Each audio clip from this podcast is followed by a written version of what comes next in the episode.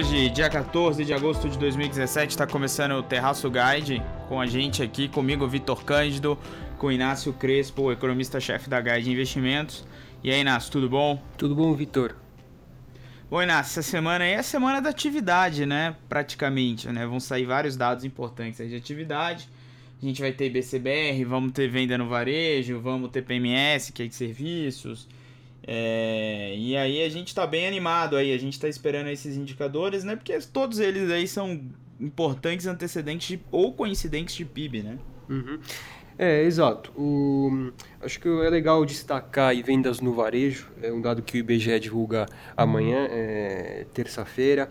É, é, um dado importante porque, especialmente quando a gente considera o, o varejo ampliado, é, ou seja, considera é, veículos é, e materiais de construção, a gente tem que junho deve ser um mês bastante positivo, especialmente aí para a parte de veículos.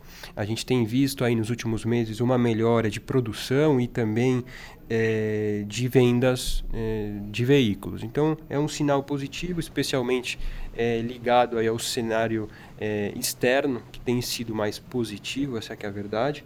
É, e como você falou, essa semana tem dados importantes, não só o varejo, aí que eu dei esse destaque, mas também tem é, setor de serviços e tem, por fim, esse índice, o IBCBR, a proxy mensal do PIB, é, de junho. Né?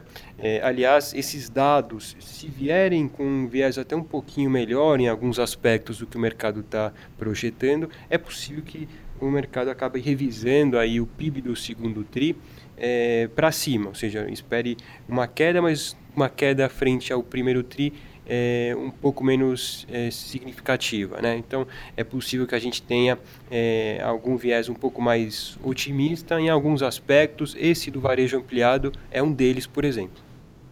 É, a gente pode arriscar dizer que é todo aquele efeito da delação do Joesley está sendo anulado em termos de atividade, ou a gente não está vendo reflexo disso? Olha, a gente tem visto uma piora de índice de confiança. Então, a gente de lá para cá é, é, nítido que a, os índices de confiança em diversos setores não continuaram a melhorar como eles vinham melhorando. É, aliás, isso é um ponto que o próprio Banco Central tem destacado em seus documentos. Na última sexta-feira, é, inclusive, o presidente aí do BC, Willan, é, fez um discurso é, e comentou exatamente isso. Por enquanto, o impacto é, em dados de atividade tem sido limitado.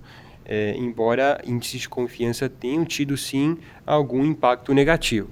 Então, por enquanto, a verdade é que essa incerteza política se refletiu é, em termos de piora de atividade de uma forma limitada. É, a gente estava falando aqui antes, né, Inácio, da, da produção industrial de junho. Foi um número muito bom, né?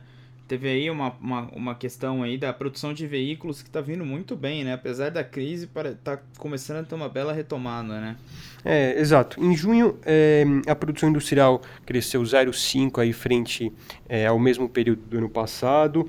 É, se a gente olhar a produção de veículos, os dados da Anfávia, é, eles têm sido bastante positivos, cresceram em torno de 15% frente ao mesmo período do ano passado, é, e a própria Anfávia revisou suas projeções para o ano.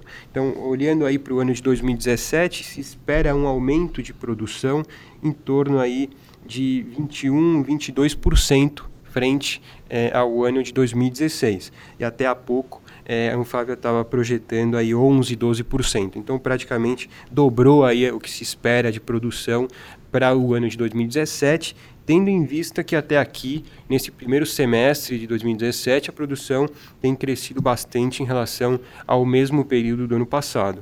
Então, é, é um ponto sim para se destacar. Claro que a gente tem sido também beneficiado por um mundo que cresce mais, o setor externo tem dado uma contribuição para isso. É, mas certamente, esse é um segmento que a gente tem visto uma melhora expressiva assim. E é um segmento que é, representa um pedaço grande da indústria brasileira, né? É, tam, a gente está tendo esse driver né, externo, então a gente está exportando bastante. Então, assim, para o nosso ouvinte entender essa grande melhora de venda de automóveis, o, o grande driver de demanda é setor externo, a exportação, né? Uhum. É, a gente, é, olhando para alguns dados de atividade é, real, vamos dizer assim, é, como é o caso desse, é, o setor externo tem dado uma grande contribuição. Olhando para mercados também, olhando para a bolsa, olhando para dólar, percepção de risco, também a gente tem visto é, um cenário externo dando a sua contribuição é, apetite por risco lá fora do investidor está bastante elevado. Então, não só alguns pontos aí olhando para a economia real, né, é, como esse de veículos, mas também olhando para mercados de modo geral, pra, olhando, olhando para a bolsa, olhando para dólar, é, o cenário externo se mantém muito favorável. Esse foi outro ponto que o Ilan, na semana passada, no seu discurso aí, no evento do próprio Banco Central na sexta-feira, destacou, é, falando que, enfim, a liquidez lá fora de recursos está muito abundante, o apetite por risco está bastante elevado, então a gente tem tido, assim, esses ventos a favor do exterior. A gente tem tido essa ajuda que é muito boa, né, Inácio? Mas, assim, até quando a gente vai ter isso? Dado que grandes bancos centrais, como o Fed, o Banco Central Europeu, têm balanços muito grandes, né? E eles precisam começar a enxugar essa liquidez em, em um determinado momento. Você acredita que esse momento está próximo ou ele vai ser mais uma vez postergado? E uhum. isso vai continuar ajudando o Brasil, né? Para nós, quanto mais tempo esses caras enrolarem para normalizarem política monetária, melhor para a gente, né? Exato, exato. Bom, essa é uma ótima pergunta, né? Acho que é, vale muito dinheiro saber essa resposta. Mas o ponto é que é, a gente começa a ver investidores importantes lá fora, é, renomados, é, começando a aumentar o tom de desconfiança em relação até quando que esse cenário tão favorável vai continuar. Nesse mês, em especial, a gente tem agora no finalzinho do mês é, um encontro que é organizado por um, por, pelo Fed nos Estados Unidos, pelo Banco Central americano, é, que reúne é, gente do mercado, reúne acadêmicos, outros banqueiros centrais do mundo para discutir. Jackson Hole, né? Exato. É, é um encontro anual. É, chamado aí, que acontece em Jackson Hole. É, Só para explicar para o nosso ouvinte, é uma espécie de Campos do Jordão com muita grife, né? Boa. É, e lá se discutem os temas relacionados aos bancos centrais, é, enfim. Então, esse é um encontro importante, aguardado para esse mês. É possível, inclusive, que nesse encontro sejam dadas sinalizações sobre isso que você falou agora, Vitor. Então, o Banco Central Europeu, é, o Banco Central Americano podem dar indícios de que é, essa, esse tempo de, de, juros muito baixos, etc., pode estar chegando ao seu fim. E os mercados podem reagir a isso. É, então, é um, um tema que para a gente ficar atento agora na segunda quinzena do mês.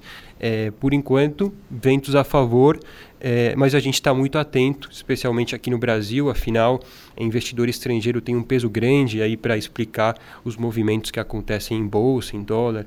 Então, é, tem que ficar bastante atento, sim, a, aquilo que acontece lá fora. Maravilha. Você sabe por que, que é em Jackson Hole encontro agora, desde que foi criado? Não sei. É porque o Paul Volcker gostava de pescar lá e fizeram para agradar o homem. Não sabia dessa. Vamos ficar em Banco Central ainda. Hoje, segunda-feira, saiu o tradicional Boletim Fox. É, a gente está vendo aí um aumento da inflação para esse ano, né, Inácio? Puxado por basicamente dois componentes, combustíveis, né? Teve o aumento, todo mundo sabe, todo mundo já sentiu no bolso. E agora em agosto a gente também tem aumento da conta de luz, né? A gente volta para a bandeira vermelha que deve perdurar até o final do ano, dado uma situação hídrica aí mais restrita. É, como que a gente está vendo isso, Inácio? Apesar de que, apesar desses aumentos de IPCA, de projeções, tanto para esse ano quanto para o ano que vem, ainda estamos distantes da meta, né? É, a gente tem tido, como você bem falou, aí, o impacto de reajuste de combustíveis, de energia elétrica. É, isso é, já fez preço no IPCA de julho é, e deve continuar a fazer preço aí é, nos próximos meses. É, bom, para esse ano se espera um IPCA de 3,5%. É, a gente teve hoje a quarta semana de revisão altista dessa projeção. Então, esses reajustes de preços administrados é, têm feito sim preço, ou seja, tem, tem é, evitado que as projeções continuassem a cair. É, e para o ano que vem se espera uma inflação de 4,2. Então a gente está ainda abaixo da meta, que até 2018 é de 4,5%. Então, o Banco Central é, ainda tem espaço para continuar cortando juros. Eu acho que esse é o ponto importante disso.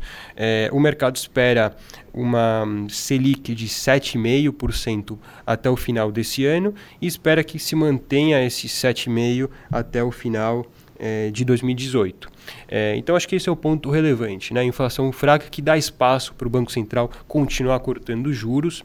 Está é, tá praticamente no preço, ou seja, o mercado está praticamente já convencido de que no próximo Copom, que é agora 5 e 6 de setembro, o Banco Central vai cortar a Selic em um ponto percentual, ou seja, vai passar de 9,25 para 8,25 já é, tendo em vista aí dados de inflação ainda fracos, apesar desses reajustes. Então acho que esse é o ponto principal, né? Maravilha. Então essa semana a gente acompanha aí tudo que vai sair. A gente comenta na semana que vem e até semana que vem, Nácio. Um abraço. Um abraço, Vitor. Até semana que vem.